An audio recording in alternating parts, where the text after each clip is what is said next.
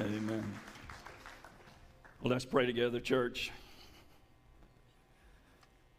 Lord, we are so um, humbled by being able to gather together. What a privilege we have in this great country to gather together, to worship you, and Lord, just to um, come as the people of God and to be able to talk about you, to be able to share our experiences with you, to be able to sing our praises to you. And Lord, for some of us uh, going through a d- difficult time, just being able to come into your presence and, and to feel the power of your love and compassion um, all around us. Thank you for your church. And Lord, uh, you are ever almighty uh, to praise and ever almighty to save. And so we love you today and pray that you will uh, bless everything that we say and do as we open your word today. May you speak to us and show us your will and your way and all that you have for us. And we thank you in Christ's name. Amen. All right, you may be seated and welcome to church, church. It's good to see you this morning. We've been on a journey together through the book of Hosea.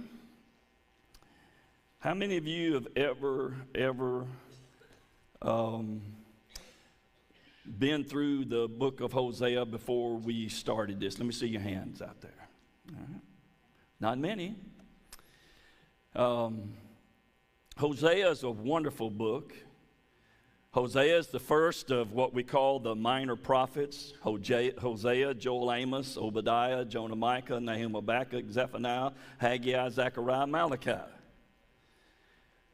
They're called minor prophets not because of their message is minor, it's just simply minor prophets was a way of dividing them between the major prophets Isaiah, Jeremiah, Lamentations, Ezekiel, and Daniel. Because the book of Isaiah literally takes up more space in the Bible than all 12 of the minor prophets.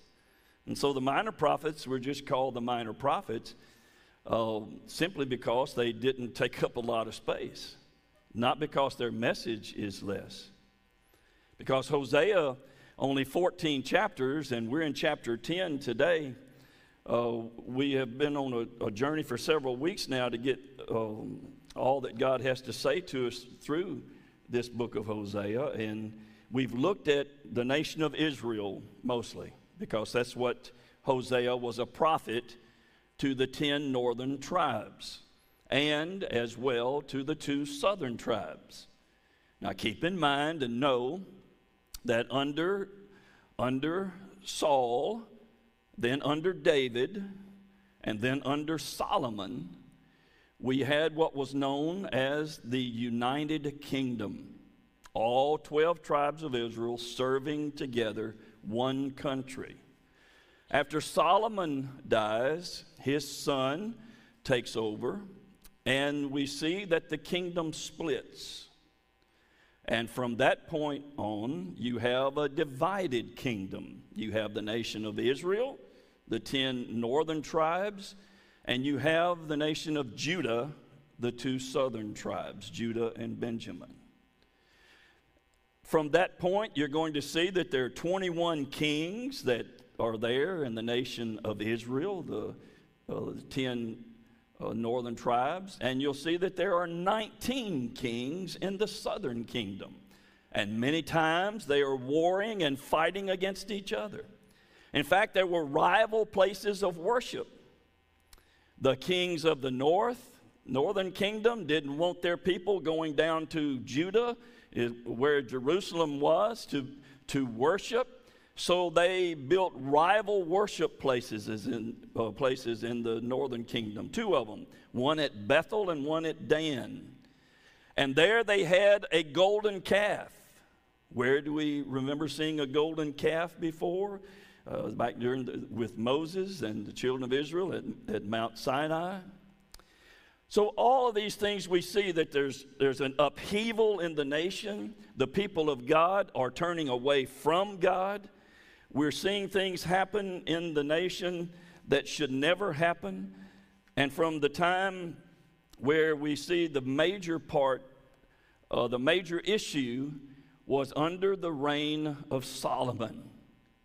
Now, Solomon, from Scripture itself, tells us that Solomon was the wisest man that ever lived. I would question his wisdom in his relationships. How about you? 700 wives and 300 concubines, I believe, is the way it was. So, a thousand different wives. And the thing about that is, they were wives from all of these other nations all around Israel, where they had treaties with, with these nations.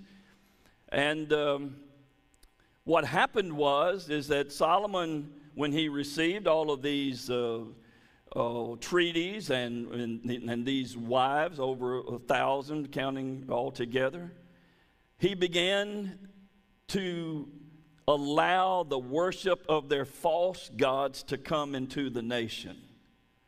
And not only did he allow the false worship, he began himself attending worship to these false gods. So it was a downward trend that started under the reign of Solomon. So, what, what do we need to, to look at today? And what do we need to say today about this whole idea of this kingdom? I want us to look in Hosea chapter 10. Hosea chapter 10, and notice what God says through the prophet Hosea he says, Israel empties his vine. He brings forth fruit for himself. According to the multitude of his fruit, he has increased the altars.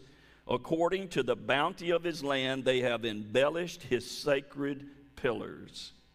Their heart is divided.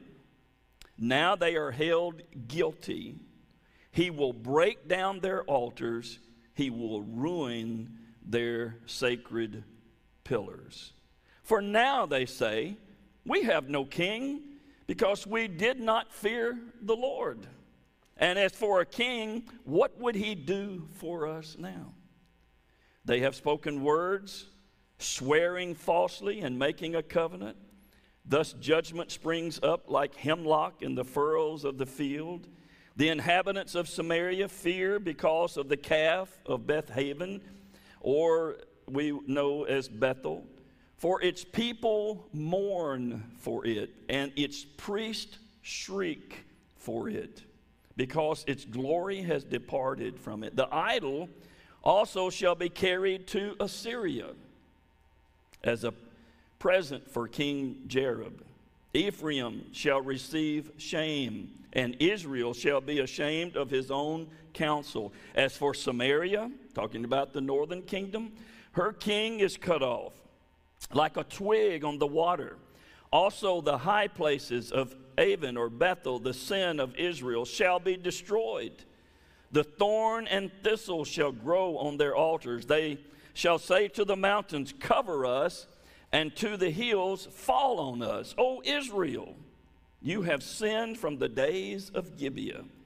There they stood the battle in Gibeah against the children of iniquity did not overtake them. When it is my desire, I will chasten them. People shall be gathered against them when I bind them for their two transgressions. Ephraim is a trained heifer that love to thresh grain. But I harnessed her fair neck. I will make Ephraim pull a plow. Judah shall plow. Jacob shall break his clods. Sow for yourselves righteousness, reap in mercy, break up the fallow ground, for it is time to seek the Lord till he comes and rains righteousness on you. You have plowed wickedness, you have reaped iniquity, you have eaten the fruit of lies, because you trusted in your own way in the multitude of your mighty men. Therefore, tumults shall rise among your people, and all your fortresses shall be plundered, as Shalman plundered Beth Arbel in the day of battle. A mother dashed in pieces upon her children. Thus it shall be done to you, O Bethel, because of your great wickedness in the morning the king of Israel shall be cut off utterly. Wow. What's going on there with the nation of Israel? The prophet Hosea is preaching one message, and it is that Israel has turned from their God. And because of that, God has been long suffering and gracious and patient, but now judgment is coming. Hosea is saying to us and saying to the nation of Israel that God is going to allow a heathen kingdom called Assyria to come and take you captive. Now, that's not a very popular message, and it certainly is not one that Israel wanted to hear because they did not believe that they were doing anything wrong. They were still, they had God as a part of their lives, but what was happening was God was not the priority of their lives. Let's look as we walk through this together. We see the chief of Israel's transgressions in chapter 10, verses 1 and 3. The first chief transgression of Israel was that Israel worshiped and served idols. If you look in Isaiah chapter 5, verses 1 through 7, uh, you will find that uh, God has a special plan. Listen to what he says about the nation of Israel in Isaiah chapter 5, verses 1 through 7. I will sing for the one I love a song about his vineyard. My loved one has a vineyard on a fertile hillside. He dug it up and cleared it of stones and planted it with the choicest vines. He built a watchtower in it and cut out a winepress as well. Then he looked for a crop of good grapes, but it yielded only bad fruit. Now, Isaiah here is using the analogy of the nation of Israel as a beautiful vineyard that God planted, and God was looking for the fruit of the vine, but he says here that it only turned out bad fruit. Notice what else he says. Now, you dwellers in Jerusalem and people of Judah, judge between me and my vineyard. What more could have been done for my vineyard that I have done for it? In other words, God is saying, there's nothing else I could have done. Israel, can you not understand? I am God, and I have chosen you as my people. Why have you turned from me? When I looked for good grapes, why did it yield only bad? Now I will tell you what I'm going to do to my vineyard. Listen to what God says He's going to do in judgment. I will break down its wall I will take away its hedge, and it will be destroyed, and it will be trampled. I will make it a wasteland, neither pruned nor cultivated, and briars and thorns will grow there. I will command, listen, I will command the clouds not to rain on it. The vineyard of the Lord Almighty is the nation of Israel. And the people of Judah are the vines he delighted in. And he looked for justice, but saw bloodshed for righteousness, but heard cries of distress. Then look in Jeremiah. Jeremiah chapter 2, verses 20 and 21. Another great prophet of God that preached for 52 years. Jeremiah says to them, Long ago you broke, broke off your yoke and tore off your bonds, you said. I will not serve you. Indeed, on every high hill and under every spreading tree, you lay down as a prostitute. I had planted you like a choice vine of sound and reliable stock. How then did you turn against me into a corrupt, wild vine.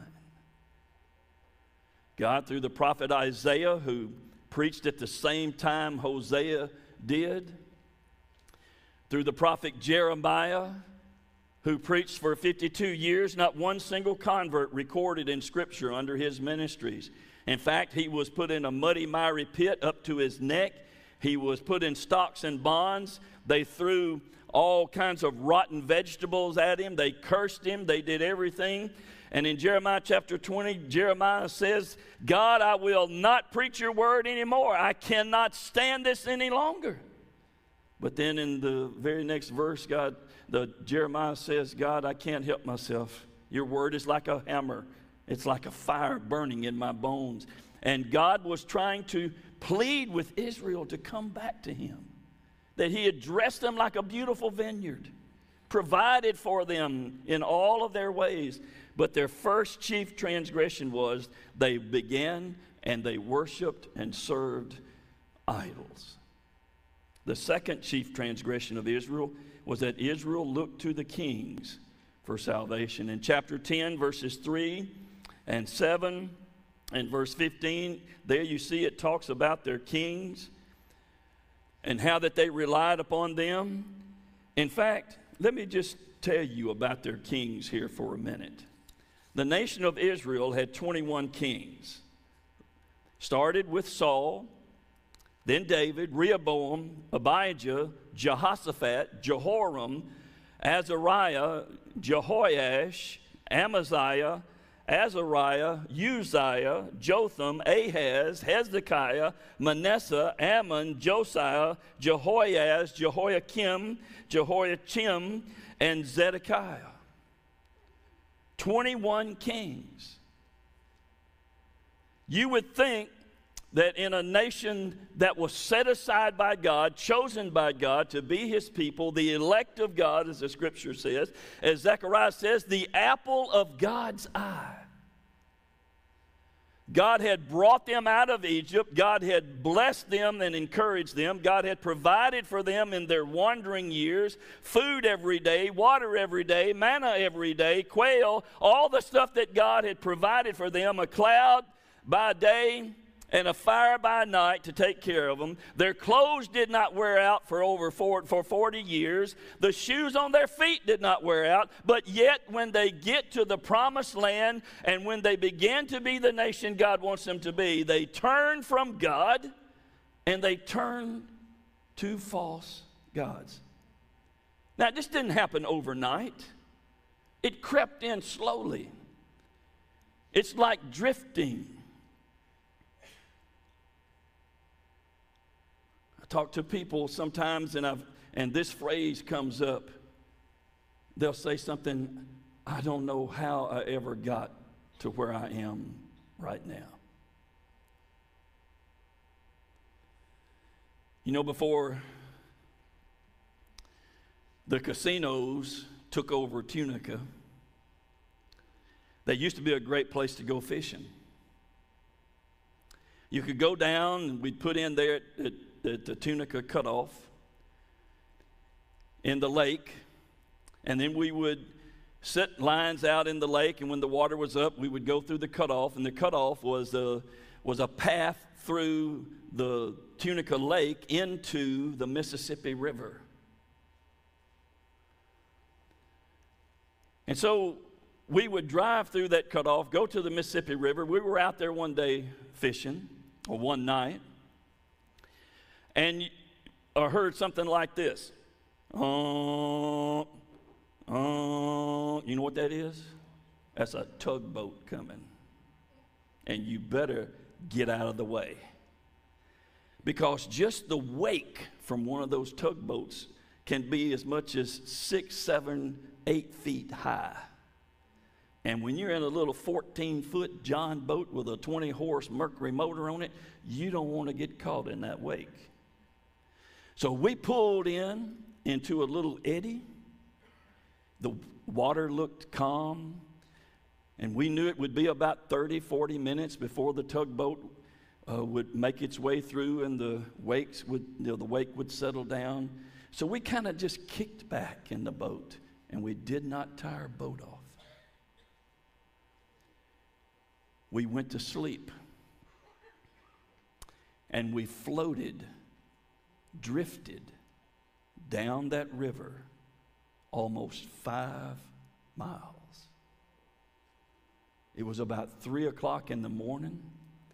I remember waking up um, and I was looking around thinking, where am I? How did I get here? What's going on? If you know anything about the Mississippi River, too, they have these um, current breaks that are out there. They're stones. And it's usually around um, where they keep the channel clear so that, you know, it stops the current from destroying the channel. And we had gone by three of those. And somehow, because at those current breaks, you will have a level of water here, then you have the break, and then the water drops. And our boat had somehow made it by those three. And I woke up with such fear, had no idea, and looked like to me the Mississippi River was running backwards. You know, what in the world? Where are we? How are we going to get out of here? We had no idea where we were. We had drifted. And I look at people's lives, and we let down our we let down our guard. And we began to dabble in things, and we began to, we began to, our heart begins to kind of grow cold toward the things of God and toward His church. And the fire that's in our bones that, that when we first got saved and we were serving God and, and everything we were consumed, we couldn't get enough of God. We couldn't get enough of God's Word. Every time there was a Bible study, we were there because we wanted to know more about this God that saved us. We wanted to know more how to live for Him. And then we started living and we started having all kinds of wonderful things in our lives and living in this great nation with all the opportunities and all the distractions. And all of a sudden, we have drifted away. Look at the, look at the church today in our world. The church has drifted. And we have drifted so far and we have gone so far that most of us don't even know that we have drifted. And we get angry and upset when someone, especially a preacher, who says to us, You're drifting. How many of you know that great theologian Hank Williams Jr.? I hadn't heard of him much, but I found a song he wrote this week. And if he's, if he's not a, um, a prophet of what's going on today, and I say that loosely, listen to some lyrics of one of his songs. And you country song music lovers will recognize this immediately. The preacher man says, it's the end of time. And the Mississippi River, she's a going dry. The interest is up and the stock market down. And you're going to get mugged if you go downtown.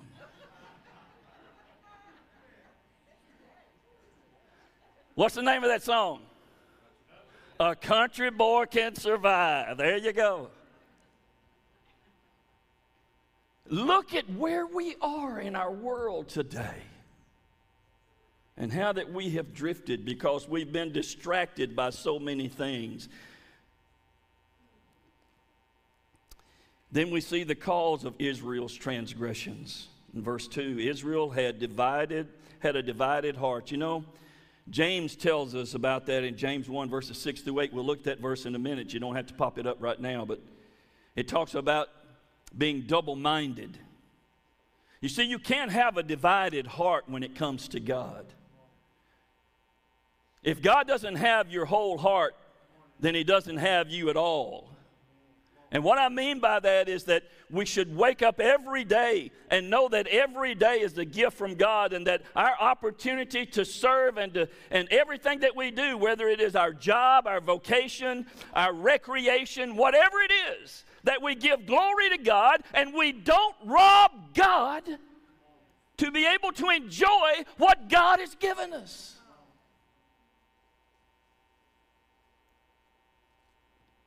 Notice what it says of, of what Israel had done. Israel worshiped God but served idols. You can't do that. But you see, they had drifted so far that they thought that they could do that. They had a divided heart. Let me ask you today where is your heart?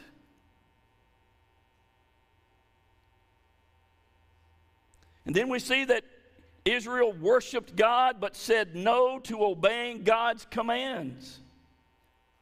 And then we see Israel worship God with speech but not her heart. Now, look at some of these verses. Let's just go back and look at some of these verses here.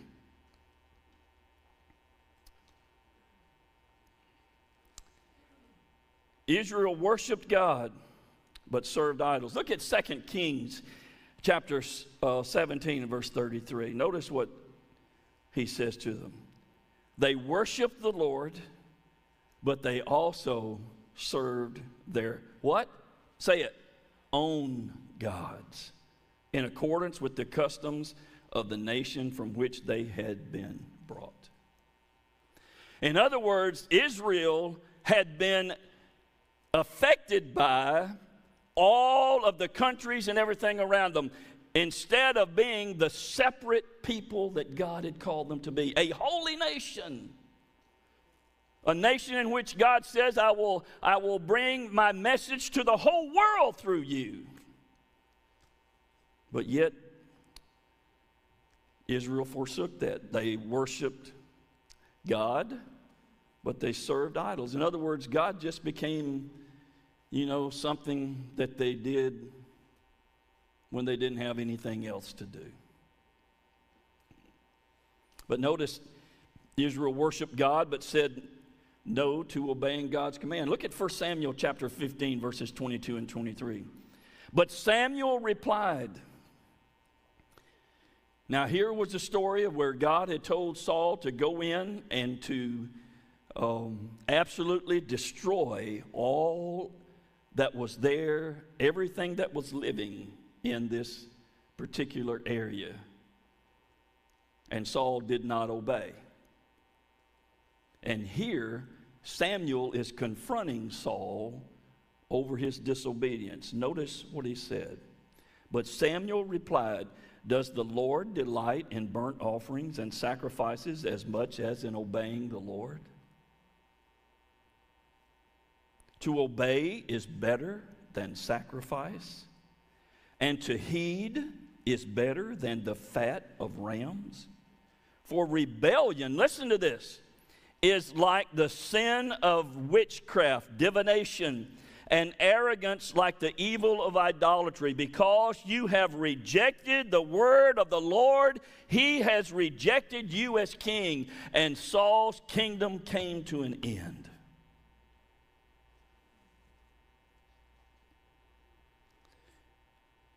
How does that apply to us today? Oh, we, we come and we give lip service to the Lord. We give our offerings and sacrifices and things like that to the Lord. But then our heart is divided. We're too busy. We've got so many more other things that we want to do. And they're not bad things, they're just things that shouldn't replace the Lord. I remember as a kid growing up, no institution anywhere would ever touch, ever, ever, ever touch Sunday or Wednesday night. But now the church is losing Sundays and Wednesday nights. And it's not because of the heathen, it's because of the church people.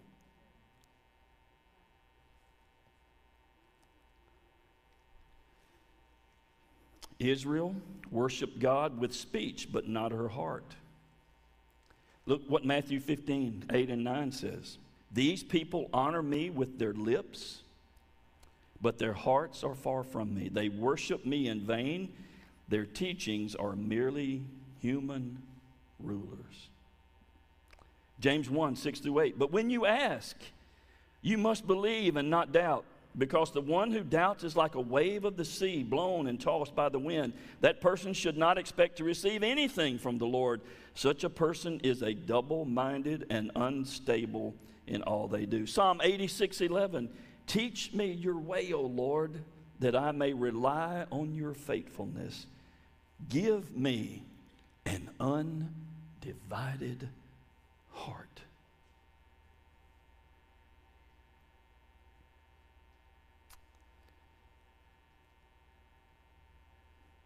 Why?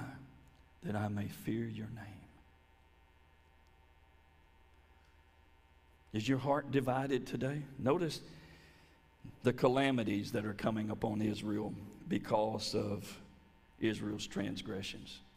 Be not deceived. Galatians chapter 6. Be not deceived. God is not mocked. For whatever a man sows, that shall he also reap. If we sow to the flesh, we shall of the flesh reap corruption. But if we sow to the Spirit, we shall of the Spirit reap everlasting life.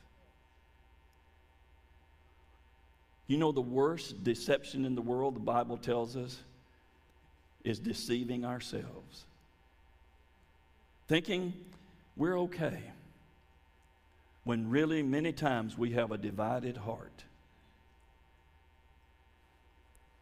Look at the calamities that are coming upon Israel. And I do believe that these same type of calamities will be coming upon um, this great nation as well. Notice their altars and images will be destroyed. Chapter 10, verse 2, the latter part of verse 2. It says, He will break down their altars he will ruin their sacred pillars. All these places, all these things that consume our time. You want to know, you want to know, let me uh, uh, um, uh, uh, define from my perspective now. This is my definition. This is what I try to define in my life when I come to this issue of a divided heart. And I have to admit, there are many times the temptation's out there to have a divided heart. I mean, one of the highest, listen to this, one of the highest and holiest times of the year is about to happen for a redneck country boy hunting season. Man, I tell you, I was tempted two or three times over the years to you know, be in my deer stand and just film myself and, and then put it up here and, and come to you from my deer stand. But you know what that is? That's a divided heart. That's a divided heart. Now, I know we don't like to hear that, but it's the truth. If anything in this world is more important to me than coming together with God's people in God's house to hear God's word, to sing praises to our God, to, uh, to be taught the word of God, to live out the word of God, to encourage one another, to love one another, to be with one another, and all those things. If there's anything more important than that, then it becomes an idol. And you can argue with that all you want to, and I'm not going to argue with you about it. You can get mad at me if you want to, and that's okay. My daddy used to say, You can get glad in the same shoes you got mad in. I'm not here to please and tickle the ears of individuals. I'm here to proclaim the truth of the Word of God. There is nothing, nothing that can replace our relationship with Jesus Christ, and nothing should ever, ever, ever take that place. He is Lord of all, or He is not Lord at all. And I have never seen a time in my life as a believer where I have to rob God of His time or my talent or my treasury to be able to enjoy all that God has given me. And anything that we love more than Him becomes an idol. And anything that takes more of our time and more of our treasury and, and more of our abilities and talents becomes an idol. God says He's going to destroy all of those things. Let me ask you something. When Jesus comes, what's going to be left?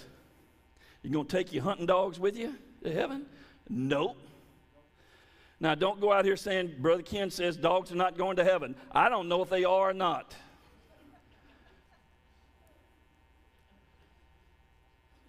I love little dogs, just like you do. But they don't need to be saved. You do. And I do.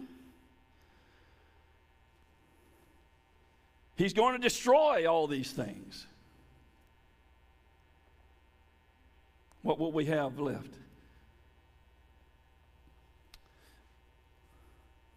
Lonnie Robertson, who owned the John Deere dealership in Brownsville, Tennessee, was the number one John Deere dealership for several years in a row. He worked 24 hours a day, seven days a week. He traveled everywhere selling, selling John Deere equipment, selling, selling, selling. He was the number one that little town over there, Brownsville, Tennessee, he was the number one dealership for several years in a row.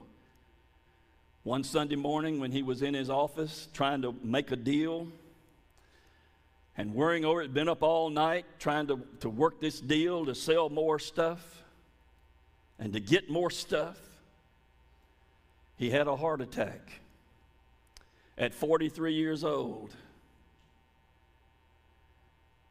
They loaded him in an ambulance, took him to the hospital there in Brownsville, and then realized they needed to take him on into Memphis. And as they drove by his dealership on the way to the interstate to go to the hospital in Memphis, thinking he was about to die and was that close to being dead, the Holy Spirit of God spoke to Lonnie Robinson there as he drove by that that dealership that he had there, and God spoke to him in his spirit and said, Whose dealership will it be now?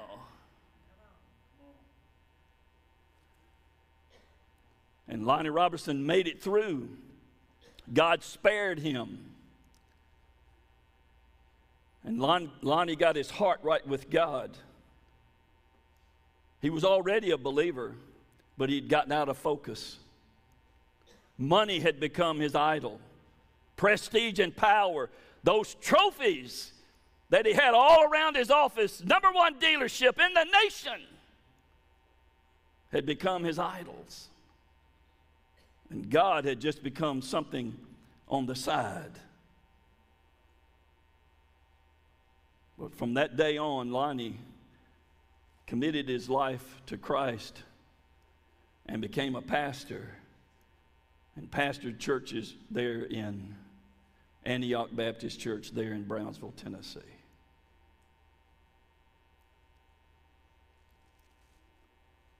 Their altars and their images will be destroyed. Notice their kings will be devastated. Let me tell you, if you put your trust in government or if you put your trust in leadership, you're going to come up wanting. 21 kings in the nation of Israel, the 10 northern tribes, 19 kings in the southern kingdom. Jeroboam, Nadab, Baasha, Elah, Zimri, Omri, Ahab, Ahaziah, Jehoram, Jehu, Jehoahaz, Jehoiash, Jeroboam, Zechariah, Shallum, Menahem, Pe- uh, Pekahiah, Pekah, and Hoshea the last king of Judah. Their kings will be devastated. What, is, what does it say in, in verses 3 and 4? What good is a king going to do us? We don't have one anymore. What good is a king? Because we did not fear the Lord. And as for a king, what could he do for us? Is there any government or any leader that is more powerful than God? They may think they are. Notice what else? Their golden calf will lose its desirability. You know, when you find out that you're when you find out that you are worshiping a false god and the true God comes on the scene and destroys that false god, you just kind of lose your lose your connection to it. Then we see in verse 7 their last king will die. Hoshea, the last king to survive in the nation of Judah. You see, in 722 BC, Assyria comes and takes the 10 northern tribes captive, leaves the two southern tribes. Then a guy by the name of Nebuchadnezzar of Babylon defeats Shalmaneser of Assyria takes over the Assyrian kingdom, and Babylon then comes and comes from the north and comes down through Israel, the 10 northern tribes, and takes Judah, the southern kingdom, captive.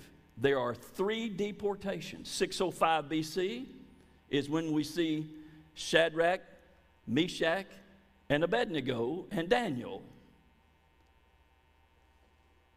Those are taken out took out all the young people, all those that were being educated, all those that were the future of the nation, took them out. That was a part of what kingdoms did uh, when they came in and took over an area. They took, uh, took out all the young people, took them to their country, and brainwashed them into their governmental ideas.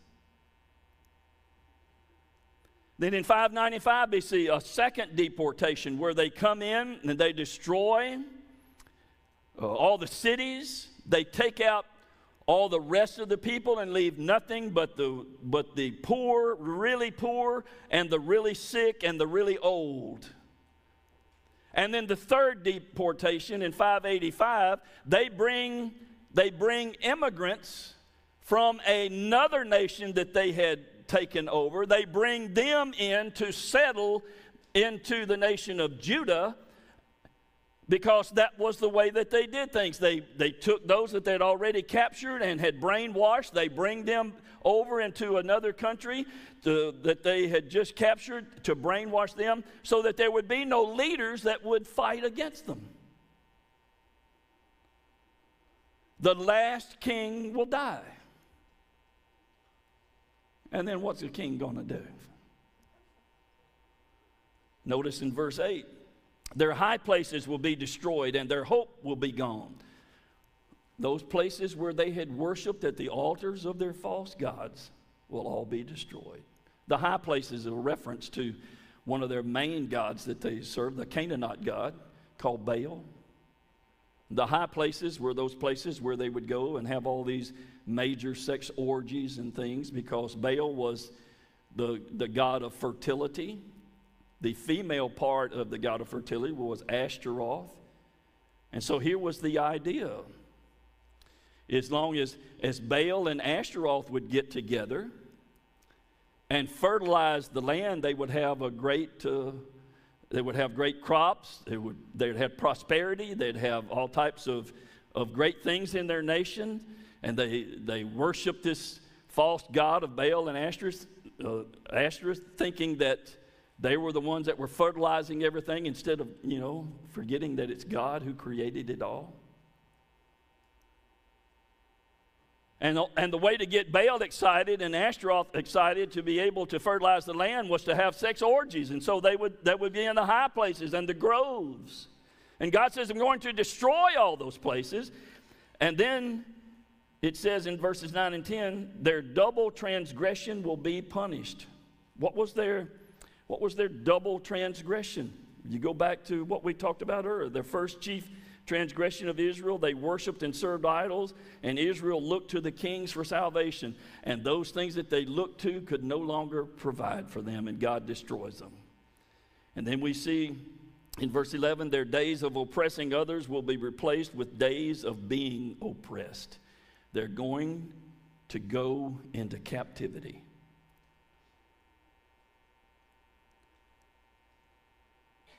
And then finally, their warriors and fortresses and king will be decimated. Verses 12 through 15. So, Pastor Ken, you and Pastor Matthew have been preaching these, these horrible, judgmental sermons for 10 weeks now. When are we going to get to some good news?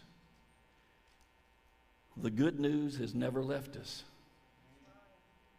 The good news is still the same. The good news is that Jesus Christ came and gave his life for you and for me. The good news is that he justified us, he made us right with God. He took the penalty of our sin.